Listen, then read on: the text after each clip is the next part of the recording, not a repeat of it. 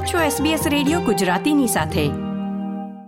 શું તમે જાણો છો કે ઓસ્ટ્રેલિયાના બંધારણમાં એબરિજિનલ અને ટોરેસ્ટ્રેટ આઇલેન્ડર લોકોને માન્યતા આપવામાં નથી આવી?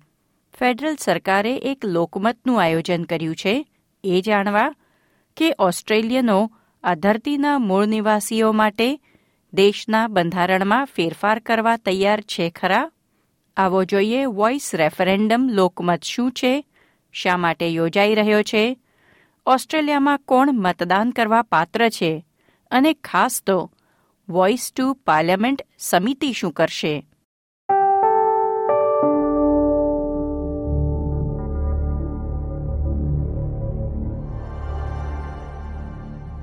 ફેડરલ સરકાર લોકમત દ્વારા જે જાણવાનો પ્રયાસ કરી રહી છે તે છે, સ્વદેશી લોકોને માન્યતા અને તેમના પ્રશ્નોને વાચા આપવાનું કામ કરે, તેવી એક પ્રતિનિધિ સમિતિની સ્થાપના કરવી, એટલે વોઇસ ટુ પાર્લામેન્ટની સ્થાપના. અને તે માટે ઓસ્ટ્રેલિયન બંધારણને અપડેટ કરવું કે કેમ?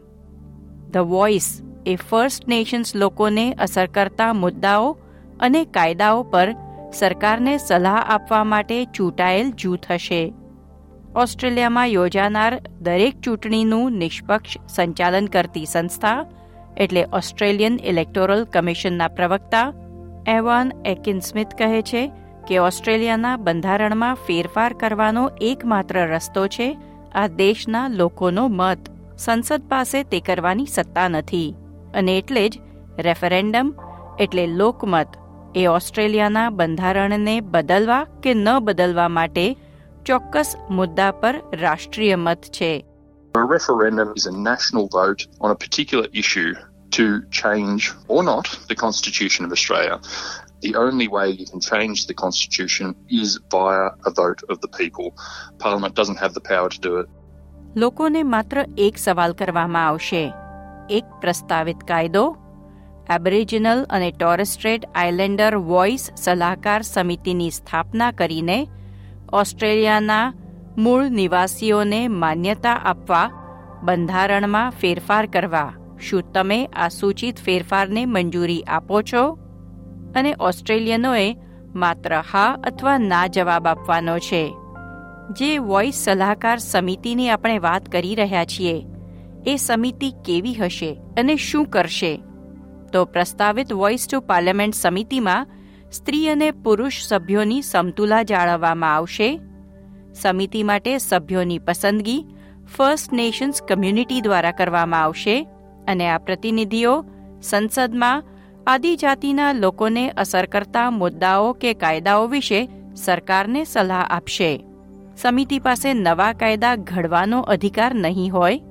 સરકારે દાખલ કરેલા કાયદાને ઉપરવટ જઈ કોઈ નિર્ણય નહીં લઈ શકે. અને કોઈ નાણાંની ફાળવણીના અધિકાર પણ નહીં ધરાવે. સંસદની કાર્યવાહીમાં કોઈ ફેરફાર નહીં થાય. માત્ર વધુ યોગ્ય સલાહ અને માર્ગદર્શન સાથે ચર્ચા થઈ શકશે.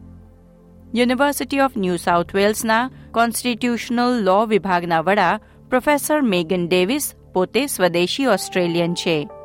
કોબલ કોબલ સમુદાયમાંથી આવે છે. વોઇસ પ્રસ્તાવ તૈયાર કરનાર નિષ્ણાતોની સમિતિમાં તેમનો સમાવેશ થયો હતો તેઓ કહે છે દુનિયાના બીજા દેશોમાં સલાહકાર સમિતિની વ્યવસ્થા અમલમાં છે અને તેનાથી આદિવાસીઓના વિકાસમાં ઘણો ફાયદો પણ થયો છે This is a very common reform that's made to democratic systems around the world to ensure that the voices of Indigenous peoples are heard when governments make laws and policies about them.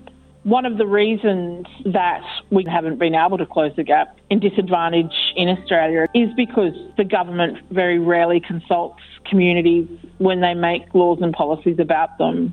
Voice to પાર્લામેન્ટના ટેકામાં from the heart ઝુંબેશ ચલાવનાર ક્વંડામુકા સમુદાયના dean પાર્કિન જણાવે છે કે જે લોકોની સમસ્યા છે તેમની પાસેથી વિગતો સમજી કાયદા ઘડવામાં આવે એટલું જ મેળવવાનો અમે પ્રયાસ કરી રહ્યા છીએ It's about bringing the expertise of Aboriginal and Torres Strait Islander people to the table so parliaments and governments can make better laws and policies, get better outcomes on the ground.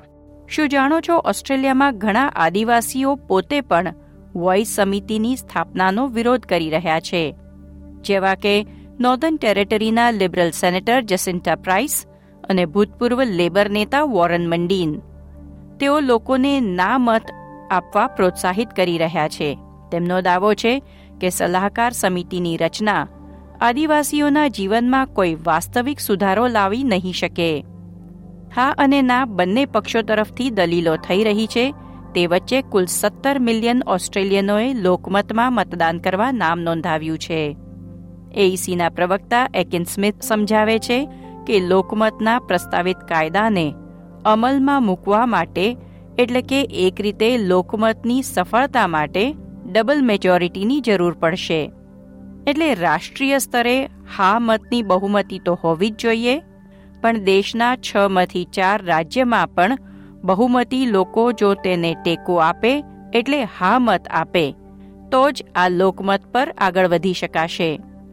જો કે ACT અને northern ટેરેટરીની ગણના માત્ર રાષ્ટ્રીય બહુમતીમાં થાય છે રાજ્ય દીઠ બહુમતીમાં આ બે પ્રદેશોના મત ગણવામાં આવતા નથી For a referendum to pass, it has to achieve a majority of yes votes nationally and a majority of yes votes in a majority of states. So at least four out of the six Australian states have to vote yes. The ACT and the NT still vote like every other Australian citizen. They're marking a yes or a no on their ballot paper. It counts towards the national majority only and not towards that second hurdle that a referendum has to pass. So, territory votes still incredibly important to that national majority total. ઓસ્ટ્રેલિયાના ઇતિહાસમાં કુલ ચુમ્માળીસ વખત સંવિધાનમાં ફેરફાર કરવાનો પ્રસ્તાવ મૂકવામાં આવ્યો હતો અને માત્ર આઠ વખત તેને જનતાનો ટેકો મળ્યો છે એટલે કહી શકાય કે સંવિધાનમાં ફેરફાર કરવા માટે ઓસ્ટ્રેલિયનોને મનાવવા સહેલા નથી છેલ્લો સફળ લોકમત ઓગણીસો સડસઠમાં યોજાયો હતો જેને પગલે આ દેશના આદિવાસીઓને દેશની વસ્તી ગણતરીમાં ઉમેરવાનું શરૂ થયું. આવી રહેલ લોકમતની વાત કરીએ તો મતપત્ર પર માત્ર હા અથવા નાની પસંદગી કરવાની છે. જો તમે ઓસ્ટ્રેલિયામાં કોઈ પણ ચૂંટણીમાં મતદાન કરવા રજિસ્ટર્ડ હો, તો તમે લોકમતમાં મત આપવા પાત્ર છો. અને એટલું જ નહીં, મતદાન તમારા માટે ફરજિયાત છે. એકિન સ્મિથ અનુરોધ કરે છે કે મત આપતા પહેલા આ વિષય પર માહિતી અને સમજણ કેળવવી બહુ જરૂરી છે Really think about the topic. That's what differs for a referendum. You're not thinking about candidates who you might want to elect. You're thinking about the issue. So carefully do your research. Think about whether you want to vote yes or no, uh, and make sure you come to the ballot box informed. AEC તરફથી અધિકારીઓએ appeal કરી છે કે તમે ગમે તે મત આપો પણ વિષય સમજીને આપો કારણ કે લોકમતના પરિણામ પર અમલ કરવો સરકાર માટે ફરજિયાત છે અને તે દેશનું ભવિષ્ય નક્કી કરશે It's really important to have your say, whichever way you vote. At the AEC, we don't care how people vote. All we care is that people do vote. And it's a really special thing being able to have your say on that. So we really encourage people to take that seriously.